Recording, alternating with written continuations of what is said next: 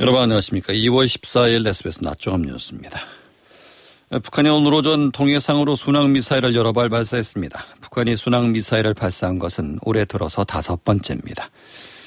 국민의힘이 권영세, 배현진, 조은희 의원과 나경원 전 의원 등 25명을 단수 공천했습니다. 민주당 이재명 대표는 새술은 새 부대라는 글을 올리며 공천 물갈이 분위기 종송에 직접 나섰습니다. 대학병원 전공의들이 의대 증원 전면 백지화를 요구한 데 대해서 정부가 거부 이사를 분명히 했습니다.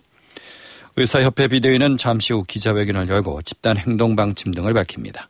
이상 시간 주인이었습니다. 첫 소식입니다. 예, 북한이 오늘 오전 동해상으로 순항 미사일 여러 발을 발사했습니다. 올해 들어서 다섯 번째 순항 미사일 발사입니다. 최재영 기자입니다. 합참은 북한이 쏜 순항 미사일 여러 발을 오늘 오전 9시쯤 탐지했다고 밝혔습니다. 미사일을 포착한 장소는 강원도 원산 동북방 해상이라고 덧붙였습니다. 한미 정보당국은 순항 미사일의 재원 등을 정밀 분석하고 있습니다. 군 관계자는 오늘 발사한 순항 미사일은 큰 원을 그리며 비행한 것으로 보인다고 밝혔습니다. 북한의 순항 미사일 발사는 올해 들어서만 다섯 번째입니다.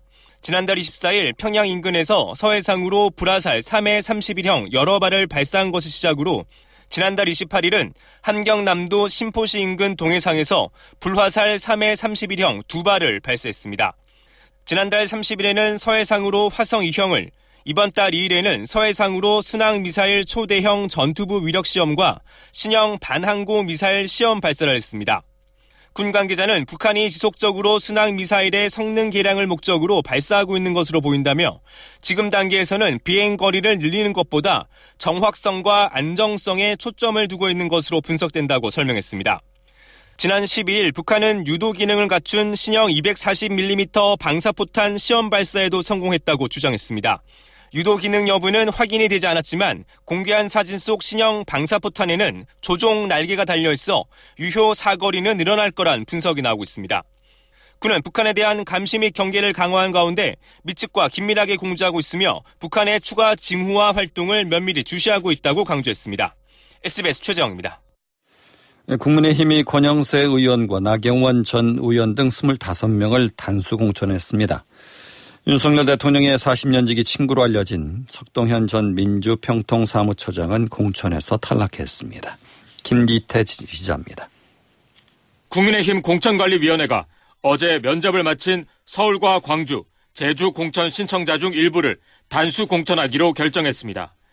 이번에 의결한 단수 공천 대상자는 서울 19명, 광주 5명, 제주 1명으로 모두 25명입니다. 서울 용산구에 출마하는 사선 권영세 전 통일부 장관과 사선 출신인 동작구 을 나경원 전 자유한국당 원내대표가 단수 공천 대상에 포함됐습니다. 여당의 텃밭으로 분류되는 강남 3구 지역에선 서초갑의 조은희 의원과 송파을 배현진 의원, 박정훈 전 TV조선 앵커가 송파갑 단수 공천 대상자로 선정됐습니다. 송파갑에선 윤석열 대통령의 40년 지기 친구로 알려진 석동현 전 민주평통 사무처장이 공천에서 탈락했습니다. 하태경, 이해훈, 이영 등 전현직 의원이 공천을 신청한 중성동 을 지역 등은 경선이 유력해졌고 박진 전 외교부 장관과 이원모 전 인사비서관이 출사표를 낸 강남 을 역시 경선 또는 전략 공천이 이뤄질 전망입니다. 광주에선 동남구 을의 박은식 현 비상대책위원, 제주에선 제주시 을의 김승욱 전 당협위원장이 단수공천 명단에 포함됐습니다. SBS 김기태입니다. 민주당은 이재명 대표가 직접 나서서 공천 물갈이 분위기 조성에 나섰습니다. 어젯밤 SNS에 새 술은 새 부대라는 글을 올린 데 이어서 오늘 아침에도 물갈이가 필요하다는 취지의 발언을 이어갔습니다. 원정진 기자입니다. 새 술은 새 부대, 우리는 미래로 가야 한다. 어젯밤 페이스북에 의미심장한 글을 올린 이재명 대표가 오늘 아침 회의에서도 작심 발언을 쏟아냈습니다.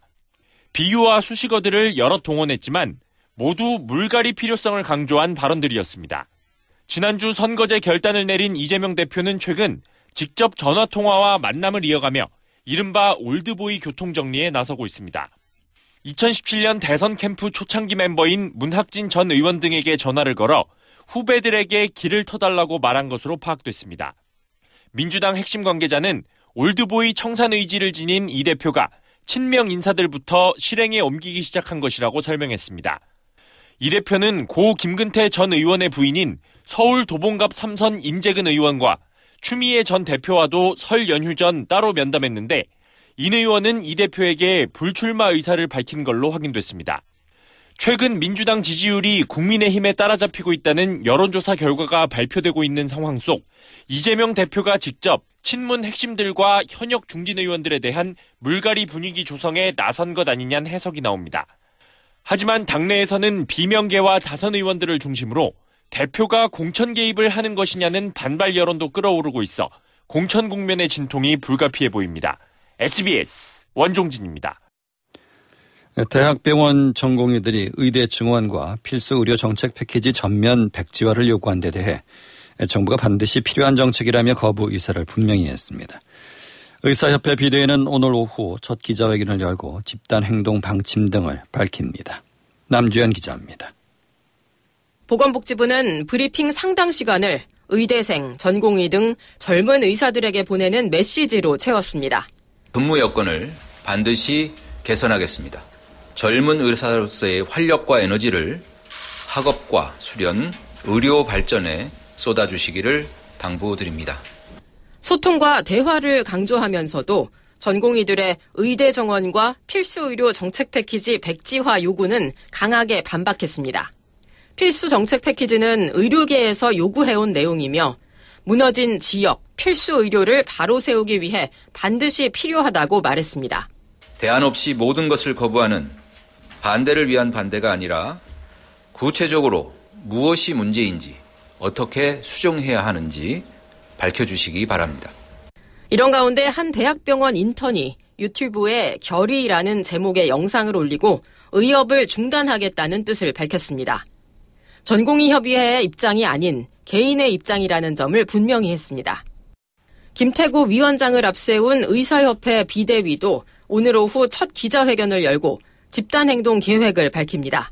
대한의과대학 의학전문대학원 학생협회는 어제 저녁 의대생 대표들을 대상으로 온라인 총회를 열어 집단행동 찬반 투표를 진행했지만 결과는 공개되지 않았습니다. SBS 남주현입니다.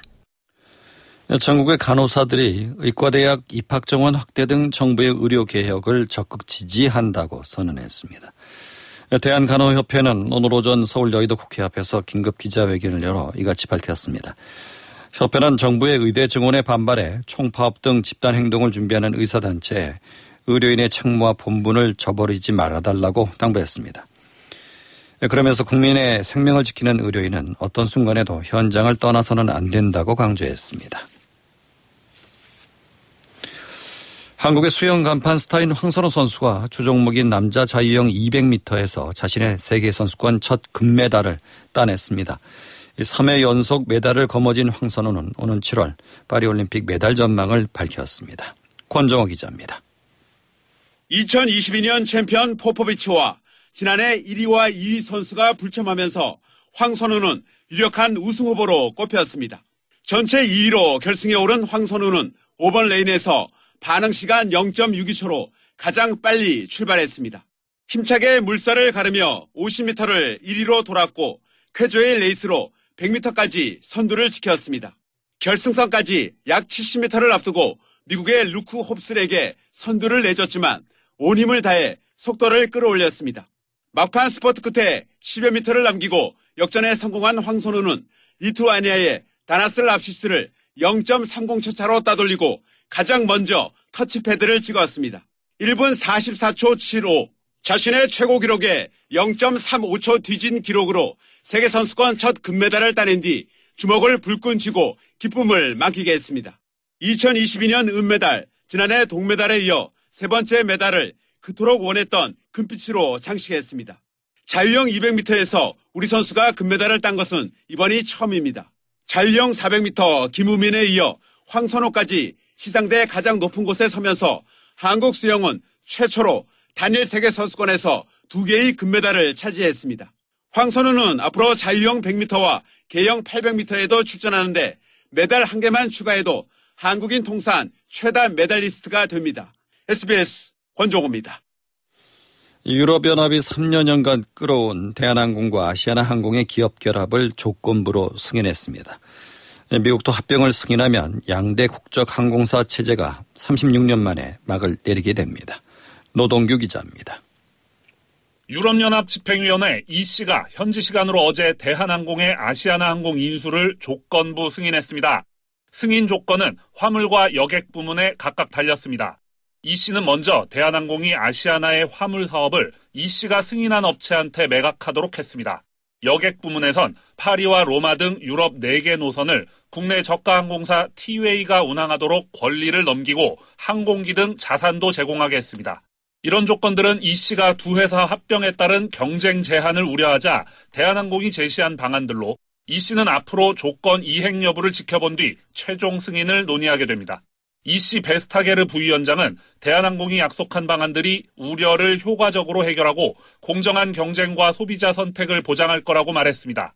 대한항공은 이번 결정을 환영하며 아시아나 화물 사업 매수자를 찾고 티웨이의 올해 하반기 유럽 취향을 지원하겠다고 밝혔습니다. 유럽연합의 조건부 승인에 따라 이제 대한항공과 아시아나의 합병은 미국의 승인만 남겨둔 상황. 결합심사를 맡은 미국 법무부 역시 그동안 이 씨처럼 화물과 여객 사업에 대한 독과점 우려를 나타낸 바 있습니다. 화물 부문 독점은 아시아나 화물 사업 매각 방침으로 해소됐지만 여객 독점 우려가 여전한 상황입니다. 이 때문에 대한항공은 뉴욕과 LA 등 다섯 개 주요 미주 노선을 유럽에서처럼 국내 저가 항공사에 일부 넘기는 방안을 검토하고 있습니다. SBS 노동규입니다. 서울을 포함한 수도권에 인구와 취업자 수, 사업체 본사가 절반 이상 몰려 있는 것으로 나타났습니다. 중소벤처기업부와 행정안전부 통계청에 따르면 지난해 12월 기준 서울, 경기, 인천 등 수도권의 주민등록 인구는 2,601만 명으로 전체 인구의 50.7%에 달했습니다. 경제활동을 하는 취업자도 수도권이 1,448만 명으로 전체의 51.6%를 차지했습니다.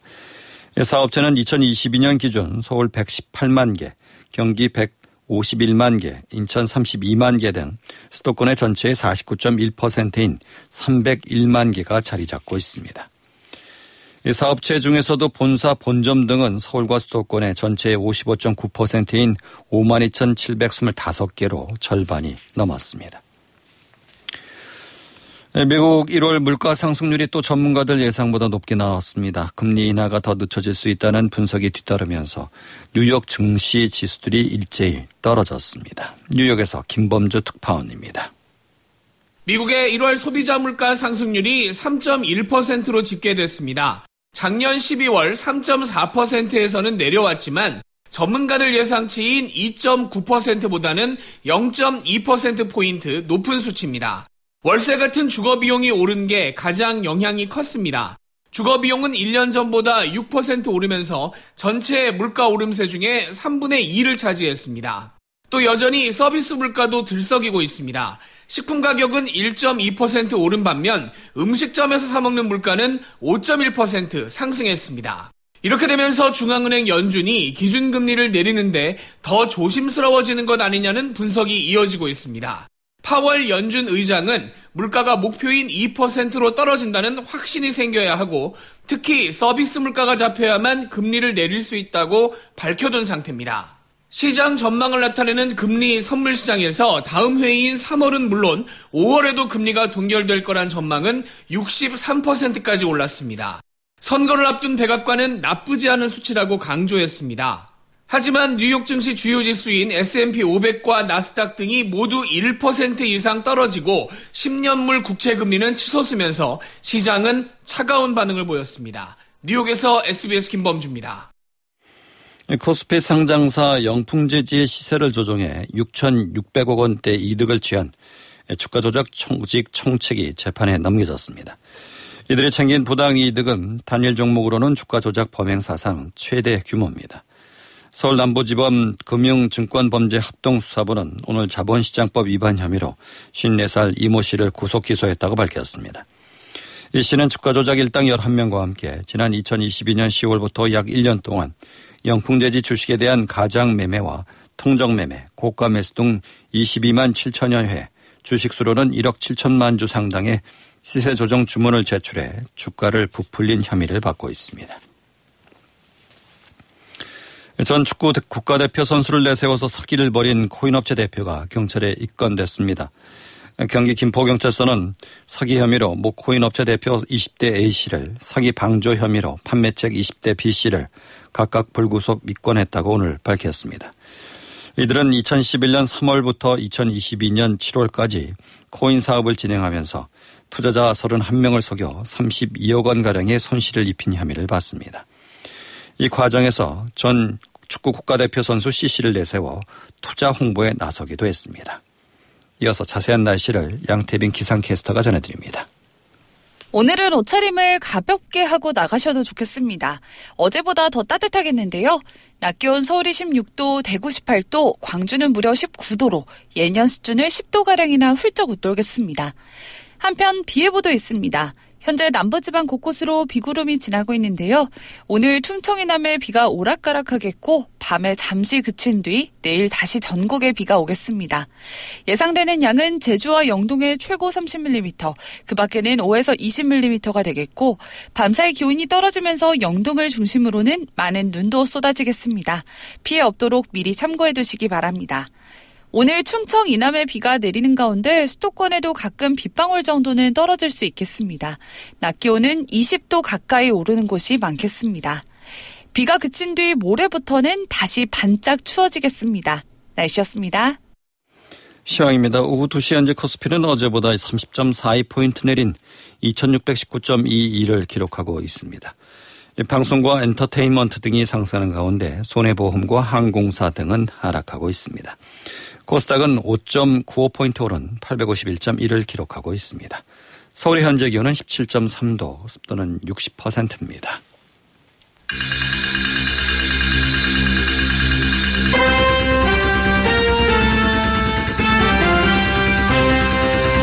SBS 낮종합 뉴스 진행의 박광범이었습니다.